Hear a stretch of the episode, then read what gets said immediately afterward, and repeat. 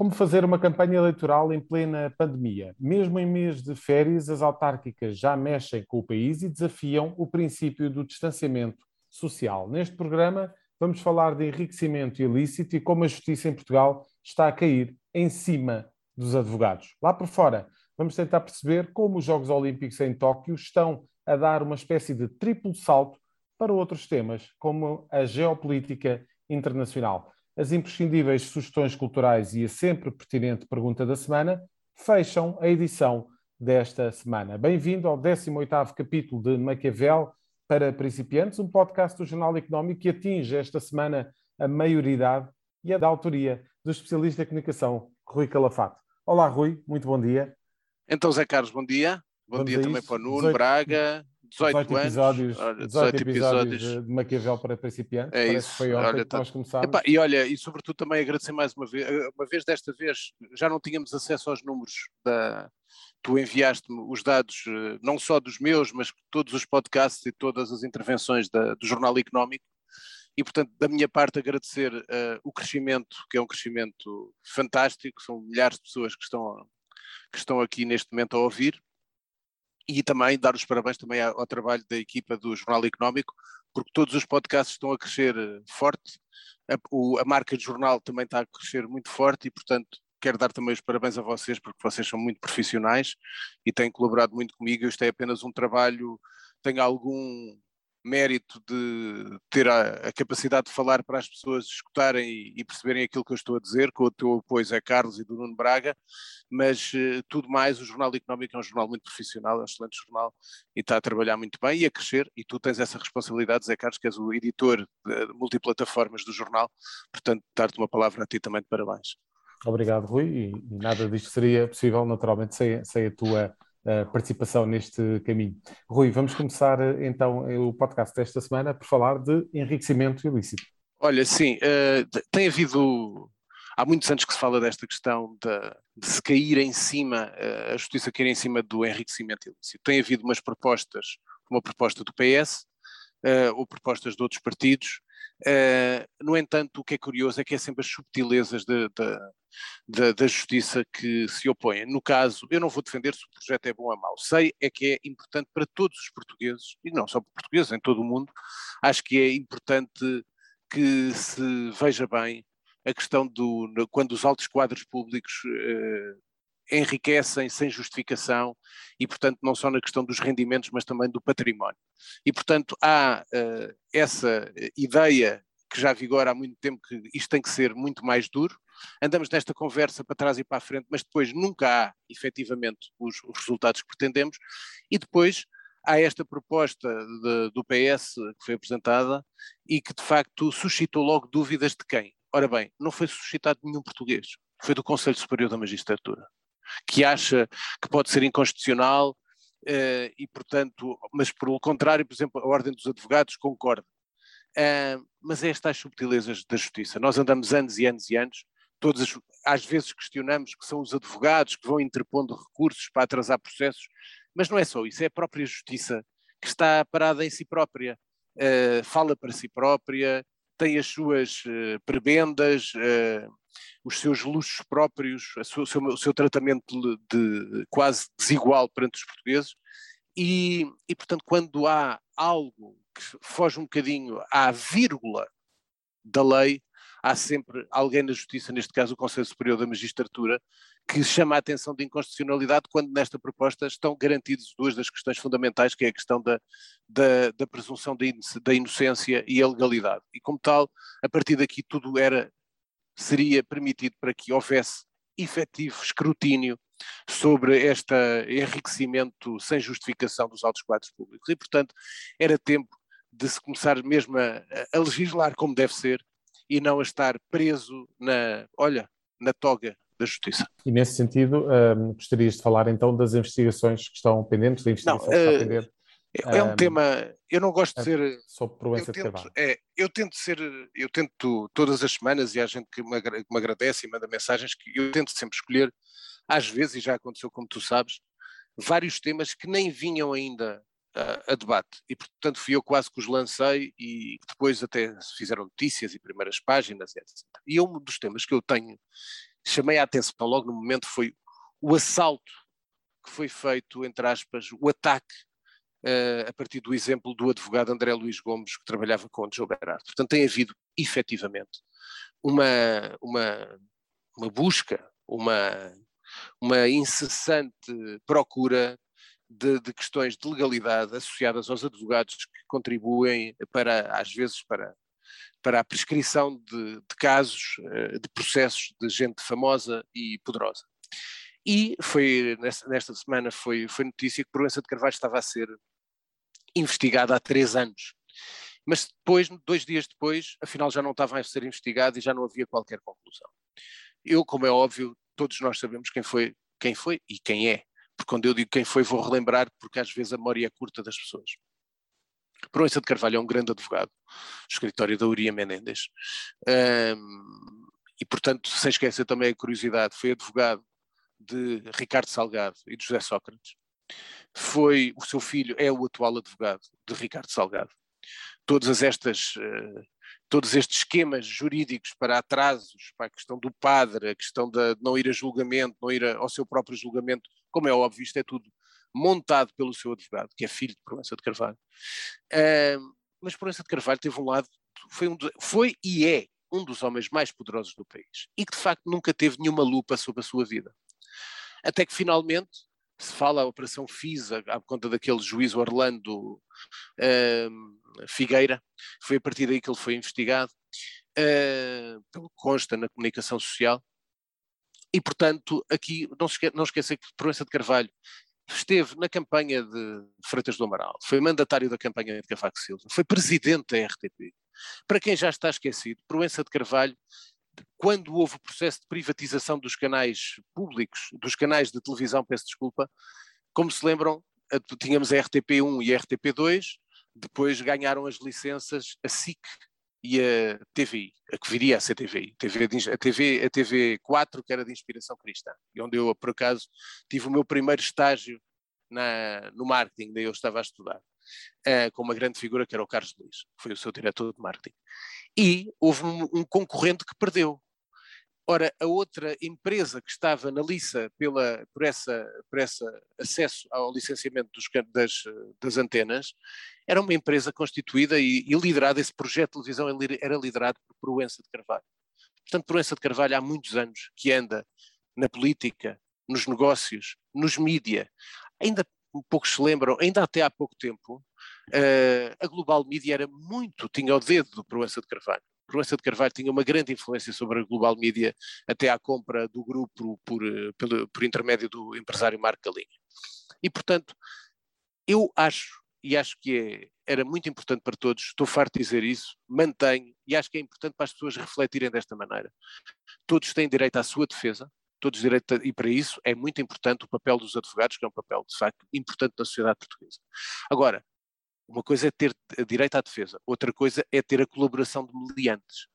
E, portanto, quando, não estou a dizer que é o caso, porque há casos que estão a ser investigados, agora, quando for provado e quando for suspeito, pelo menos, deve ser investigado quando o advogado é um meliante e, portanto, se coloca ao lado de gente que não quer, quer fugir aos impostos, que está a montar teias e esquemas eh, jurídicos para fugir a julgamentos, isso não são advogados. Desculpem dizer-vos, é, pode ser outra coisa qualquer, mas são tão, uh, são tão culpados como quem está a fazer isso, como quem, quem, como, como, quem, como quem falhou e como quem, como quem é corrupto. Não estou a dizer, como é óbvio, que um advogado seja corrupto que roubou dinheiro. Não, colabora, é colaboracionista.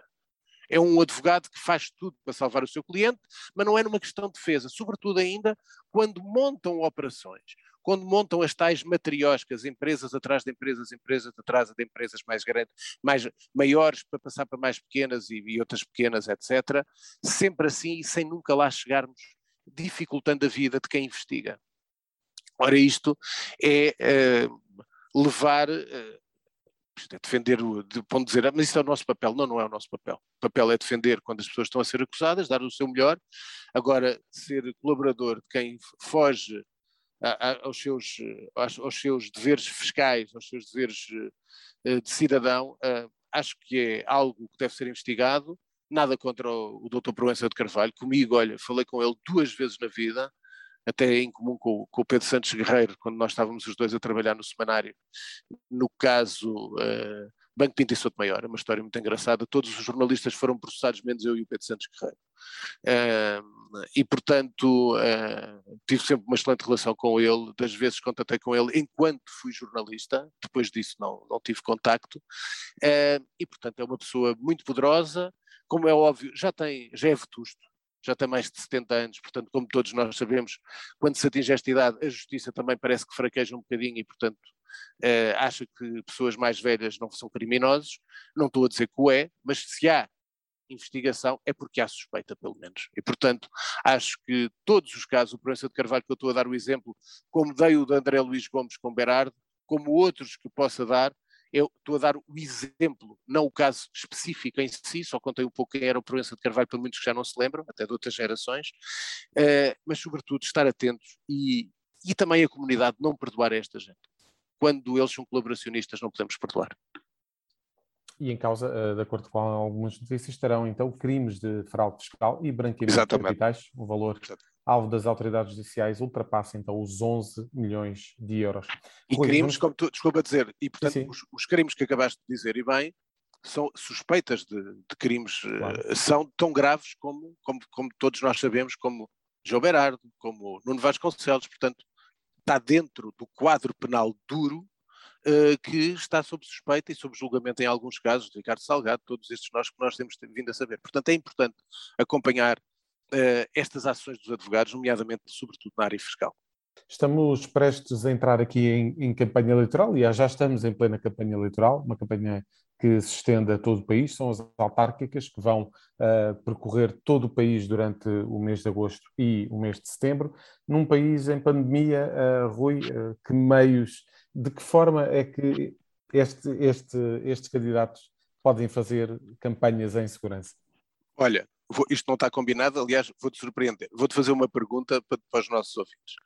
Há quanto tempo é que tu não tens uma reunião de redação física? Ah, ah, praticamente desde, desde que confinámos, já há um ano e qualquer coisa, um ano e três meses por aí. E a, e a, pergunta que te estou a fazer, faça qualquer ouvinte que trabalhe numa empresa ou em qualquer outro, ou, ou em qualquer outro, ou até no, no, setor público, há quanto tempo não têm, uh, por causa das questões do teletrabalho, derivado da, da, questão do confinamento que tivemos da pandemia, quantas uh, empresas, quantos jornais não têm reuniões uh, físicas?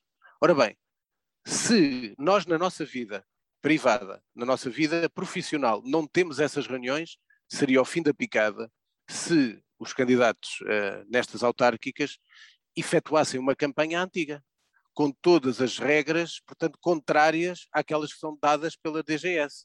Portanto, tem que haver distanciamento social, tem, não pode haver grandes concentrações de pessoas. Portanto, esta, esta campanha eleitoral, e chamar a atenção do seguinte: para mim, uh, aliás, eu uh, já fiz várias campanhas autárquicas em vários pontos do país e pelo que conheço e pela minha experiência e pela minha vida ligada sempre com o sangue da, da política que tive desde miúdo, uh, as eleições autárquicas são aquelas eleições que mais nos tocam. As eleições legislativas com certeza têm a ver com o país, com as mudanças de primeiro-ministro, etc. Agora, as eleições autárquicas têm a ver com a nossa terra, com a terra onde moramos, mas também com aqui com o nosso cantinho do jardim se está bem cuidado ou não, portanto com a junta de freguesia.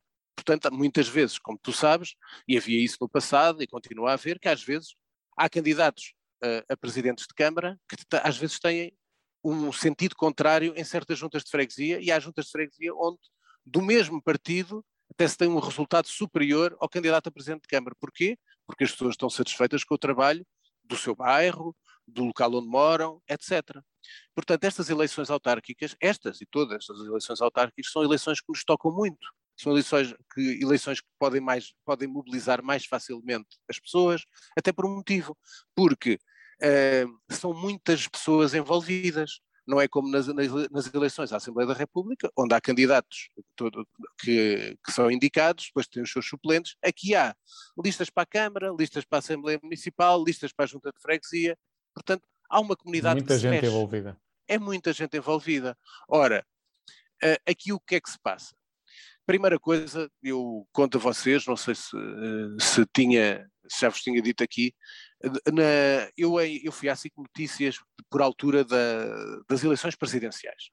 Ao programa, aquele prime time, da, à hora do prime time, às 10 da noite, ao domingo, naquele programa da Rosa Oliveira Pinto. E a Rosa perguntou-me como é que era esta campanha presidencial. E eu contei, uh, por alto, aqui posso dizer mais especificamente, uh, eu dou sempre um conselho a todos os candidatos com quem estou, qualquer que ele seja, seja de junta, seja de presidentes de Câmara, juntas, não, não, não trabalho muito juntas, mas presidentes de Câmara, com todos os que eu trabalhei, é, o primeiro conselho que eu dou é compre três pares de sapatos confortáveis. Porquê? Porque a campanha é o momento em que há proximidade entre o candidato e as pessoas. Ele tem que se dar a conhecer. Se é um incumbente, as pessoas já têm mais facilidade de notoriedade, já o conhecem e reconhecem o seu trabalho, se foi feito ou não. Quando é uma pessoa, um candidato, e às vezes novo, com pouca notoriedade, tem que se dar a conhecer, tem que andar pela rua. Ora, uma coisa é andar pela rua, outra coisa são duas coisas que foram, uh, acabaram, é, não podem acontecer. Grandes comícios, não podem acontecer. Aqueles almoços, famoso uh, lombo de porco com, com batata frita, uh, que eu pá, estive em epá, centenas, é, a rota da carne assada, estive em centenas deles, de norte a sul do país, já no, no ponto mais alto e no ponto mais baixo de, de, de Portugal. Uh, essas coisas não podem acontecer neste momento. Ora bem, então como é que se faz a campanha? A campanha eleitoral é simples, hoje em dia. O que é que é eficaz? Onde as pessoas estão, estão nas redes sociais. E, portanto, tem que se fazer boa campanha de redes sociais. Uh, agora, só fazendo com os perfis pessoais é, é, curto, por um motivo. O perfil, o perfil pessoal, quem o segue são aqueles fanáticos que andam lá atrás. Portanto, não quer dizer que chega mais gente Claro, não, alarga, não alarga o aspecto, não alarga não é, nada, não alarga seu, a sua base eleitoral. Uh, e, portanto, uh, tem que haver uma boa plataforma de redes sociais, mas, sobretudo, integrando outras pessoas. E, portanto, as outras pessoas, as outras pessoas das listas, os outros apoiantes, é que têm que criar quase a base do que é que é uma campanha. Portanto, é um engagement através da, das suas listas, utilizando as redes sociais dos próprios e, portanto, alargando a sua base. Uh, depois, uma das, das, tendências que houve ainda há pouco tempo, aliás, acho que me pariu aqui nesse, no sítio onde moro, uh, no, bairro, no bairro do Arco Cego, uh, que é a questão dos jornais. Portanto, houve juntas, sobretudo muitas juntas de freguesia, que trabalham muito bem nisso, fazem o seu trabalho e levam à caixa de correio os seus jornais, que chega muito a quem? Ao eleitorado mais velho o eleitorado mais velho gosta de receber aquilo, gosta de ter informação, tem tempo para ler, está reformado. E essas pessoas, não se esqueçam, são as pessoas que habitualmente a tendência é que vai votar mais do que os jovens. Porque os jovens estão-se marimbando para o jornal que está na, na, na, caixa de correio. Eu vejo aqui, nós somos seis no meu prédio, os que são mais novos uh, estão-se marimbando para o jornal da junta. Ignoram. O mais velho fica com aquilo e vai ler. O, o que é que acontece? Atenção, chama a atenção do seguinte: quem faz campanha neste momento já arrisca aliás, pode incorrer numa, numa, numa multa até 75 mil euros. Portanto, esta coisa de mostrar a obra uh, em cima das eleições é muito perigoso, para quem não sabe isso, as pessoas estão sujeitas sim, sim. a multa. E, portanto, o que é que há? O trabalho tem que ser, quem fez o trabalho de maneira estratégica e bem feita, apresentou a obra antes, ali até maio. Para quê? Para ficar no, no, no top of mind das pessoas, e, e, portanto, assim fizeram a maior parte das juntas de freguesia que atuaram bem e que trabalham com comunicação profissional. Um, dos presidentes de Câmara, o incumbente tem sempre maneira de estar na rua, tem sempre maneira de estar a fazer coisas. Se não houver erros, tem sempre capacidade. O incumbente é sempre favorito a uma vitória. E, portanto, aqui a base, basicamente, é uh, as redes sociais e os outdoors. Os outdoors este ano, mais do que comparado com as presidenciais, como tu te lembras, é Carlos, e quem nos está a ouvir, naquela altura foi um pico da pandemia, as pessoas não circularam.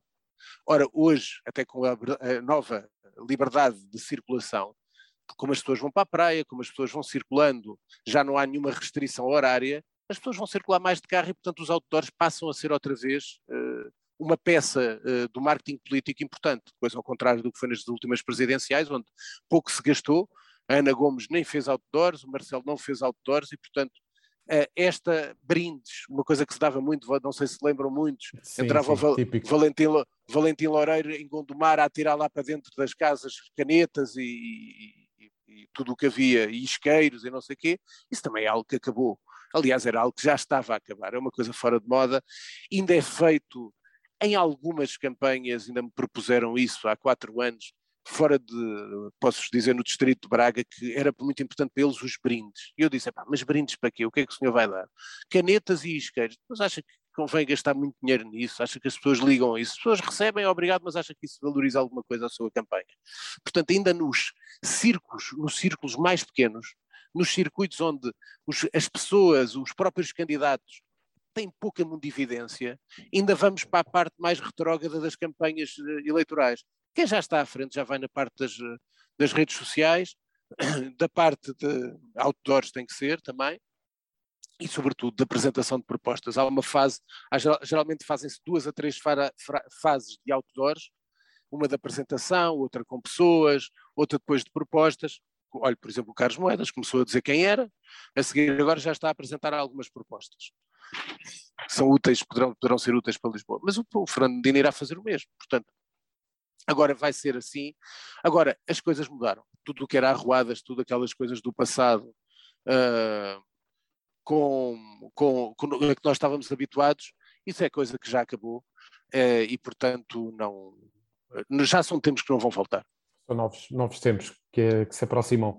Rui, não tiramos o foco das eleições, mas vamos mudar, mudar a agulha uh, de Portugal para a Alemanha, porque as chuvas devastadoras que desabaram uh, sobre Era. o país podem também inundar as eleições Era. gerais de Sobretudo, próximo. olha, eu, eu gostava de fazer aqui, hoje vamos fazer uma coisa menos eh, rápida, eu queria chamar a atenção, tu depois se quiseres até podes dizer e procurar, o teu colega António Freitas de Souza fez eh, duas páginas magníficas esta semana no Jornal Económico sobre a sucessão da Angela Merkel. Acho que é tempo, depois eu irei fazer uma coisa maior. Aliás, aproveito para anunciar que já convidei uma das pessoas que mais sabe da Alemanha. Aliás, ela estava lá exatamente no sítio quando estavam a, a decorrer estas ceias, que é a Helena Ferro de Gouveia, que depois até, até entrou em, em direto para, para as televisões uh, portuguesas, um, e portanto a Helena Ferro de Gouveia eu já a convidei, será aqui minha convidada, iremos fazer um bocadinho maior sobre a Alemanha, sobre a importância da Angela Merkel, a sua sucessão,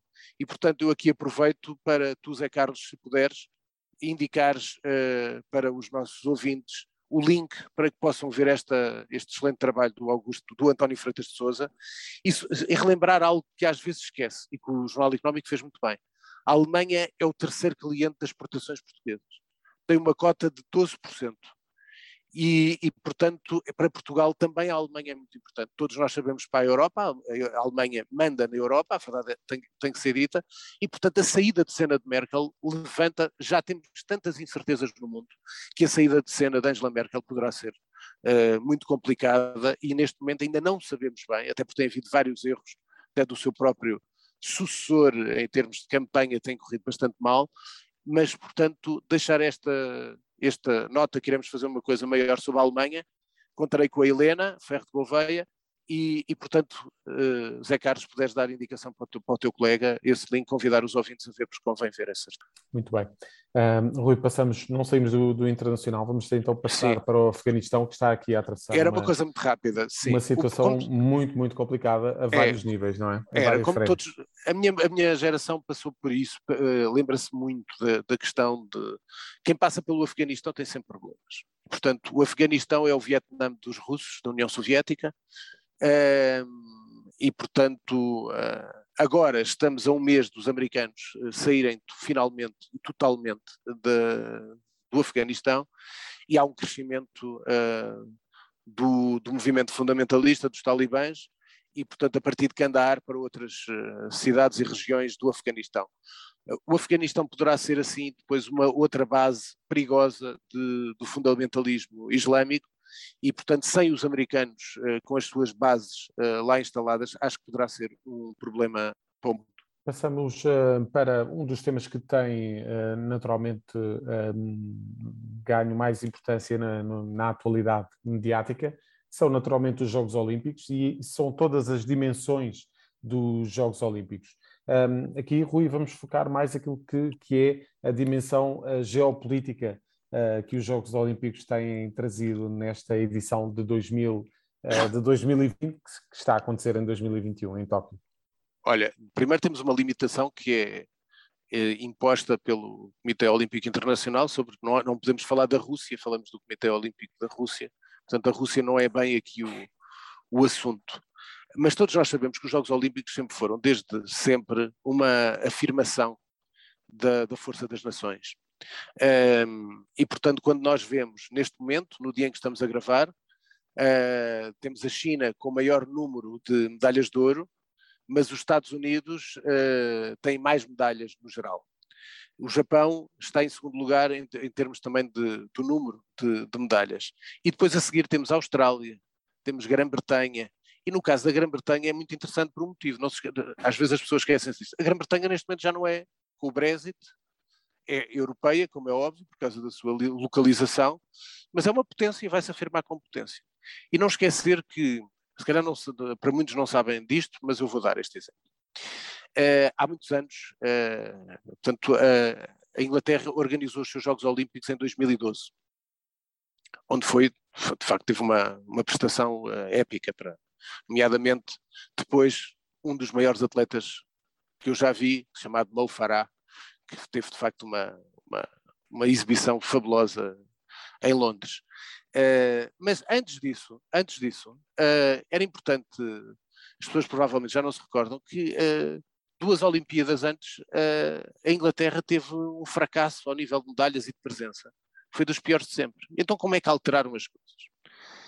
Criaram um comitê que era o jogo como nós temos a nossa Santa Casa, portanto, o jogo, imagina que era o jogo da Santa Casa, que passou de um investimento de 4 milhões ano para 70 milhões ano. Com 70 milhões ano, qual era o objetivo? Ganhar medalhas, afirmação, até para preparar os Jogos Olímpicos, porque geralmente, como nós sabemos, quando se decorre os Jogos Olímpicos num país, esse país quer estar bem, quer ser vencedor, quer promover a sua imagem, não só promover as suas, a sua bela terra, eh, as suas belas paisagens, mas afirmar-se com potência nunca esquecer o chuto, o salto quantitativo eh, e qualitativo dos Jogos Olímpicos de Barcelona, onde a Espanha, de repente, de uma nação que tinha bons atletas, passou a ter enormes atletas em diversas modalidades. Ténis, natação, atletismo, é? passou a ser competitivo. E a Inglaterra fez isso para 2012 brilhar. Mas esses 70 milhões de euros, que foram o orçamento anual até chegar a 2012 e que depois continuaram, era simples. Vou dar este exemplo. A nossa Santa Casa da Misericórdia tem um papel fantástico, e isso aí não se pode deixar de dizer, por exemplo, no Comitê Paralímpico, na, na promoção do desporto paralímpico. E para o desporto olímpico, todos sabemos que é do jogo, sai do jogo, dos jogos, dos placares, do, Euro Milhões, etc. Essas receitas vão para o Estado, que depois distribui por diversos ministérios, nomeadamente pela, pela Secretaria de Estado do Desporto, no caso, Ministério da Educação. E depois há dinheiro que é distribuído pelas federações. A Inglaterra não foi distribuído pelas federações. Foram escolhidos atletas, foi construída uma bolsa que pagava aos atletas, claro, com o apoio das respectivas federações, mas era que e era escrutinado. Cada pessoa tinha acesso aos cêntimos que eram gastos no apoio à promoção de, da carreira do atleta, da competitividade dos atletas. E, portanto, nós sabemos, e este é um exemplo de Inglaterra, nós temos, agora que estamos a gravar, já estamos com três medalhas. Perguntas se o desporto em Portugal está bem? Não, não está. O futebol está bem. O futebol é uma grande indústria hoje em dia. Mas o nosso desporto tem grandes atletas, mas quase casos esporádicos, espontâneos. Agora, não há uma política desportiva concertada para nós podermos passar de três medalhas para dez. Porquê? Porque temos casos isolados de grande talento, alguns que também vêm de fora e que nós acolhemos. Portugal é isto. Isso é importante dizer isto. Para mim é fundamental.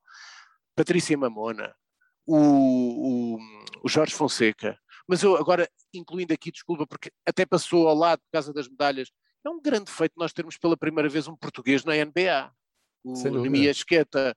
E, portanto, estas pessoas são portuguesas. E, portanto, aqui não há. Portugal é um país de diversidade, é um país de mundividência, que sabe acolher as pessoas, e todos nós somos portugueses. Aqui não há portugueses de primeira nem de segunda. E o que importa é apostar no desporto, na construção de atletas para sermos mais competitivos. Se nós nos Jogos Olímpicos ainda não estamos a ter essas medalhas, é porque não há essa opção do próprio Estado a apoiar o desporto, e isso tem que passar também pelo modelo educativo, para promover que os atletas possam treinar estudar, haja horários compatíveis, os atletas não tenham que se deslocar 10 km para ir para uma piscina, etc. Ora, E aí é que vem a questão das potências. As potências afirmaram-se porquê? Há ideias concretas. A China tem que ser a melhor. Os Estados Unidos têm que ser os melhores. A Austrália tem que ganhar em áreas específicas, natação, fortíssima. A grande vencedora das medalhas, Emma McEwen, sete medalhas na, na, na natação australiana. O melhor dos homens, o Caleb Dressel, americano, cinco medalhas. E, portanto, nós temos países a apostar forte nos Jogos Olímpicos, porquê? Porque é a sua afirmação enquanto nações, enquanto potência. Exatamente. Austrália, Oceania, Inglaterra por si própria, na Europa. Depois nós vamos ver, temos quem?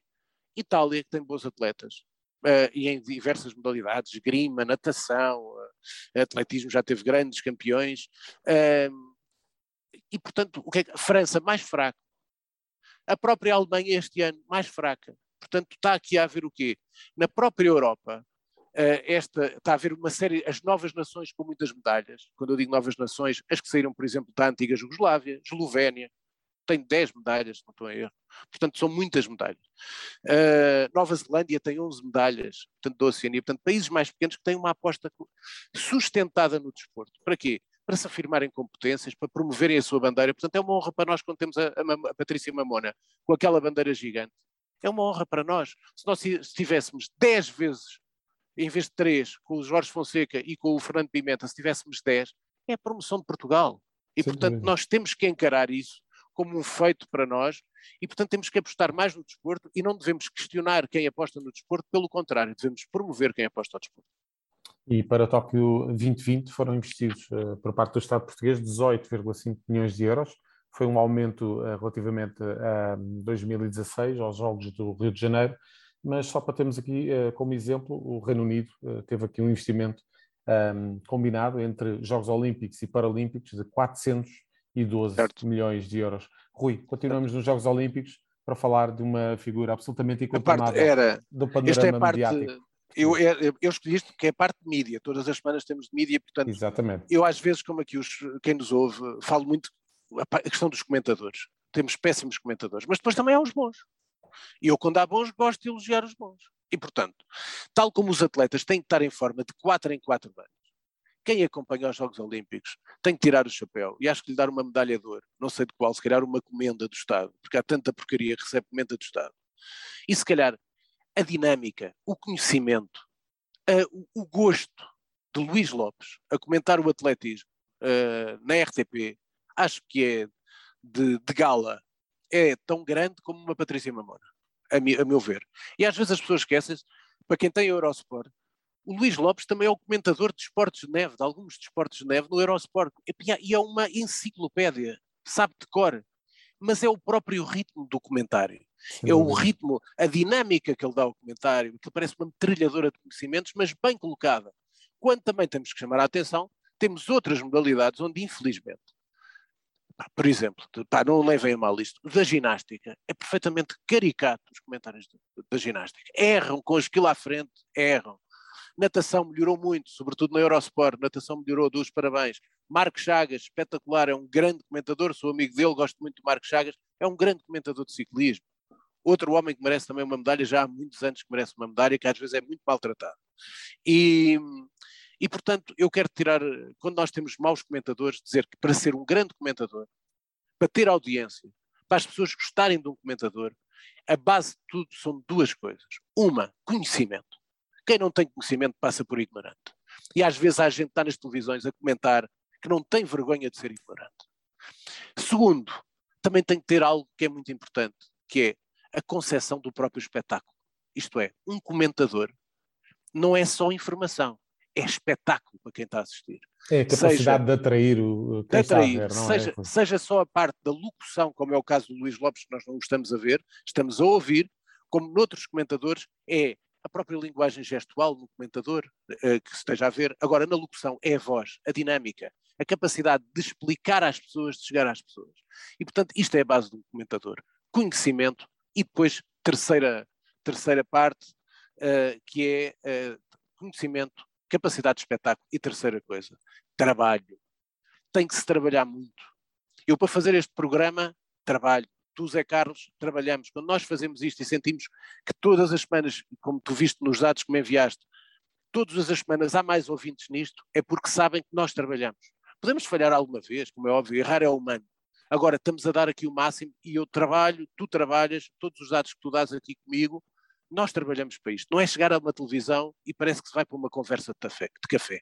E, portanto, Luís Lopes, para mim, é uma das grandes figuras das Olimpíadas. Esperemos que daqui a quatro anos continue a dar, mas já são muitos anos ouvir o, o, o, o, o Luís Lopes. Um, e, portanto, porque não esquecer que eu estava aqui com o Jorge Lopes, porque como nós todos Exatamente. nos lembramos, a minha geração era uma dupla, era o Jorge Lopes e o Luís Lopes. E o Jorge Lopes, que infelizmente já não está entre nós, era também um grande comentador, com outra Exatamente. maneira de estar, mais calmo, mais moderado, o Luís Lopes sempre mais dinâmico, mais, mais espetacular, digamos assim. Complementavam-se muito bem. Complementavam-se muito bem. Era um pouco, olha, tu ainda há pouco tempo entrevistaste, era como a minha geração tinha o gosto de ouvir o professor João Coutinho com aquela sua voz fanhosa e o Carlos Barroca na NBA. E portanto é uma Muita, coisa que muitas noites, muitas noites a ver NBA. Sem dúvida. Rui, passamos agora então para as habituais sugestões culturais desta semana. Olha, eh, hoje, eh, primeiro de chamar só duas notas muito breves antes de irmos aqui a uma, uma coisa especial. Ehm, morreu na semana passada o Pedro Tamen e eu vi algumas pessoas escreverem, até pareciam que eram grandes conhecedores da poesia do Pedro Tamen, etc. Eu uh, sugeria a essas pessoas que lessem provavelmente a grande obra do Pedro Tamen, que é a tradução do Em Busca do Tempo Perdido de Marcel Proust. São sete volumes, portanto, em vez de escreverem nas redes sociais, lessem o Em Busca do Tempo Perdido do Proust, acho que faziam um grande serviço à nação, aprendiam, cresciam e era uma grande homenagem ao Pedro Tamen.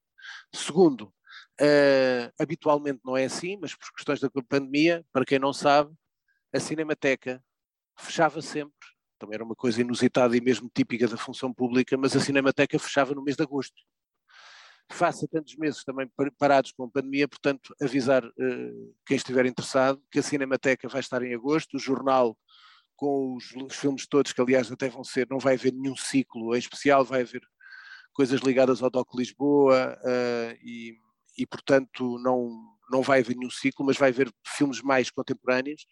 E, portanto, quem quiser que passe pela, pelo site da Cinemateca ou passe por lá, que é sempre agradável, e tem lá o jornal e depois pode escolher e, fazer como eu faço com uma cantinha, uma bolinha à volta dos filmes que eu quero ver, etc.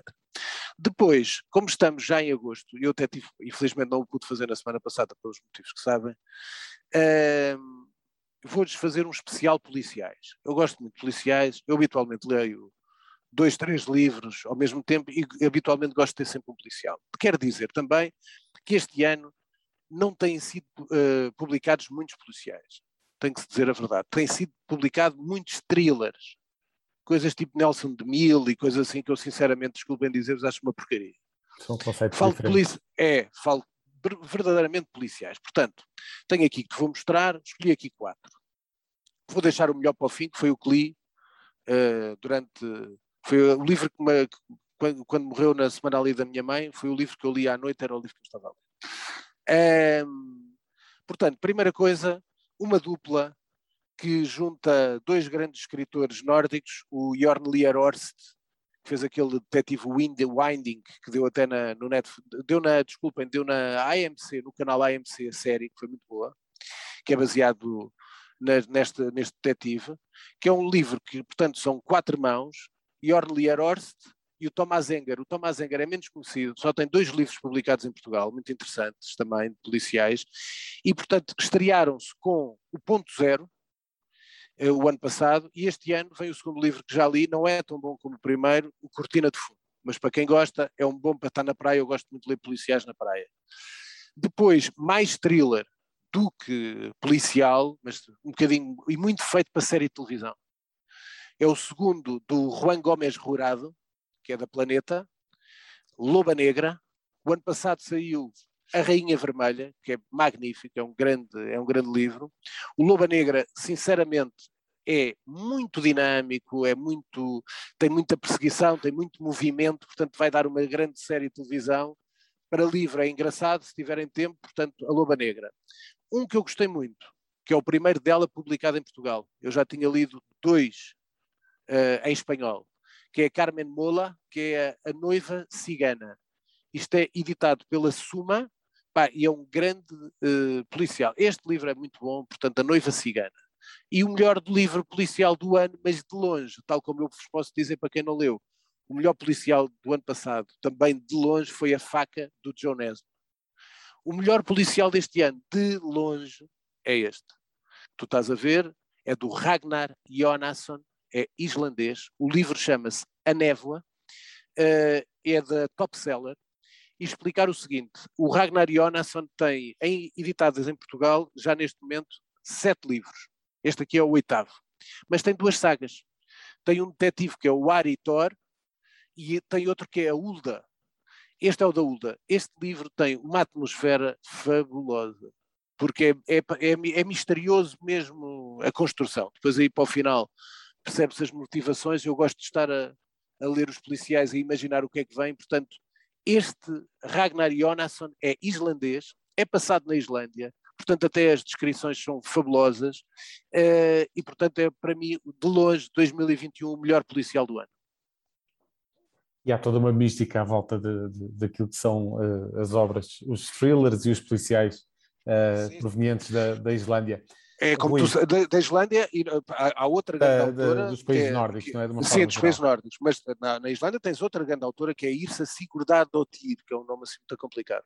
Mas de facto, dos uh, nórdicos, uh, o Stig Larsson, que foi aquele mais. Apesar de não ser, para mim, o Stig Larsson foi muito marcante, mas o grande, grande, grande para mim é o sueco Henning Mankell que eu tenho os livros todos dele, e que é o, de facto o grande autor, depois o Joe Nesbo, a Camila Lackberg, que agora entrou na vertente eh, mais das mulheres e do feminismo, tem uma personagem nova mais de, feminismo, não de policial, uh, e portanto há Mons Kallenstoff, também muito bom, e o policial nórdico de facto é muito, muito bom nesta altura, e portanto são dos melhores, uh, e é muito raro agora de outras proveniências, apesar de um dos grandes livros, eu agora não o tenho aqui, foi um policial indiano uh, que eu li no início do, deste ano. Depois eu posso dizer, já não me lembro, porque eu, eu publiquei isso no meu mural no Facebook, que era um policial passado em Calcutá no início do século. É um livro fabuloso, mas eu comprei em espanhol, não está editado em português.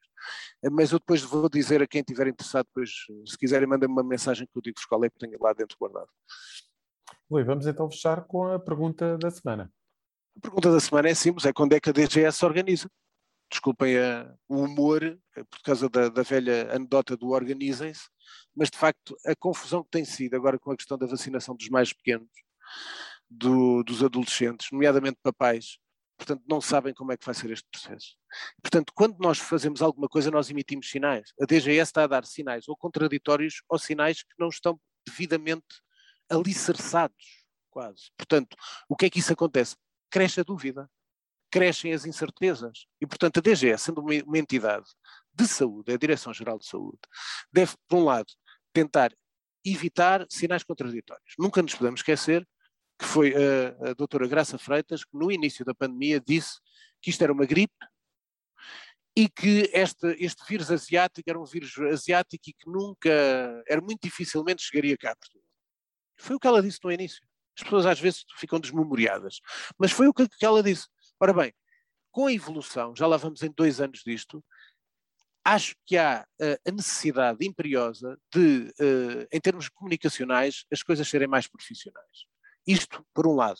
Ainda mais uh, sério, ainda mais consolidada, consolidadas devem ser medidas e anúncios de medidas, e no caso de vacinação, quando tem a ver com a ciência. Se há, nós sabemos que este mundo vive de incertezas. Os próprios cientistas ainda trabalham sobre a incerteza. Mas não podem ser dadas estas, estes sinais contraditórios, nomeadamente num período de verão. Os pais também merecem descansar um pouco. Estão cansados. Tiveram com estes novos regimes de teletrabalho durante dois anos. Uh, houve este libertar das pessoas agora a partir de 1 de agosto e, portanto, convém que a DGS, antes de anunciar qualquer coisa, estude bem para não haver dúvidas, para não haver incertezas, porque as pessoas estão cansadas. E, portanto, e os miúdos, então, ainda mais cansados de não estarem a viver como gostariam de viver, porque nós também já fomos adolescentes e vivemos bem. E, portanto, uh, é tempo da DGS se organizar uh, e tomar medida e ser e ligar sempre pela questão da ciência, não ir atrás de motivações políticas, não ir atrás de decisões se há eleições presidenciais ou se há eleições autárquicas. Aqui o caminho da ciência tem que ser o caminho sério, tem que ser o caminho que nós saibamos qual, o que é que caminho estamos a seguir para não sermos uh, uh, atacados por um atalho qualquer que não está consolidado. Muito bem, Rui, vamos ficar aqui uh, por aqui esta semana. Ah, deixar, pronto, é isso, queria dar uma dois... coisa. Hoje se calhar sentiram isso, eu estou bastante cansado. Uh, já estava cansado, este processo, aliás, eu depois, tal como uma vez fiz um programa a falar do Vortal, eu vou ter que falar das, eh, do que passa uma pessoa. Eu já passei quando morreu o meu pai. Agora é a minha mãe, é pior ainda. Portanto, eu fiquei sem os meus pais. Portanto, todos os problemas que passam, as burocracias, as insanidades das organizações, para que nós eh, fiquemos com tudo o que é dos nossos pais, ter bancos, certificados de aforro, mas também, ouçam, para quem não, não tem esta ideia, acabar com os processos na EDP, na, na, na água, na, até da nós, etc, etc, na nós, porque é o caso da minha mãe, Uh, há tanta coisa para tratar que eu estava cansado. Eu, esta semana, estou muito, muito cansado. Se calhar notaram isso também no programa, enrolei-me um pouco mais uh, e peço desculpa por isso, mas estou a ser o mais honesto possível. E, epá, e para a semana eu já tinha pedido aqui, vou estar de férias, vai ser a única semana de férias que eu, que eu vou ter. Depois vou ter que voltar, a, é dia 16, para continuar a tratar de assuntos ligados da, da minha mãe e de fazer os meus, continuar com o meu trabalho também. E, portanto, olha, esta semana vou eu de férias, depois parece que vais tu, Exatamente. e se calhar o programa depois regressa, uh, vai ser conduzido enquanto tu estiveres de férias com o nosso Nuno Braga, que também já tem o seu podcast uh, por ele próprio, uh, onde faz também excelentes trabalhos, boas entrevistas, e portanto vai ser o Nuno Braga a conduzir a conversa comigo. Exatamente. Recapitulando, para a semana vamos fazer uma pausa em, no Maquiavel para principiantes. Voltamos depois no dia 18 de agosto com o podcast a ser conduzido por, por Nuno Braga. Rui, vamos então fazer essa pausa. Muito obrigado. Obrigado, pai. E olha, boas férias para, para ti, Zé Carlos, que agora Muito obrigado, também. Não, não, não falo contigo. Tá? Exatamente. E obrigado Muito por obrigado. tudo, pelo apoio que tens dado. Olha, obrigado. Obrigado eu. Este podcast da autoria de Rui Calafato conta com a condução de José Carlos Dourinho e o som é cuidado por Nuno Braga. A música está a cargo de Casper. Fechamos o manual até daqui a duas semanas.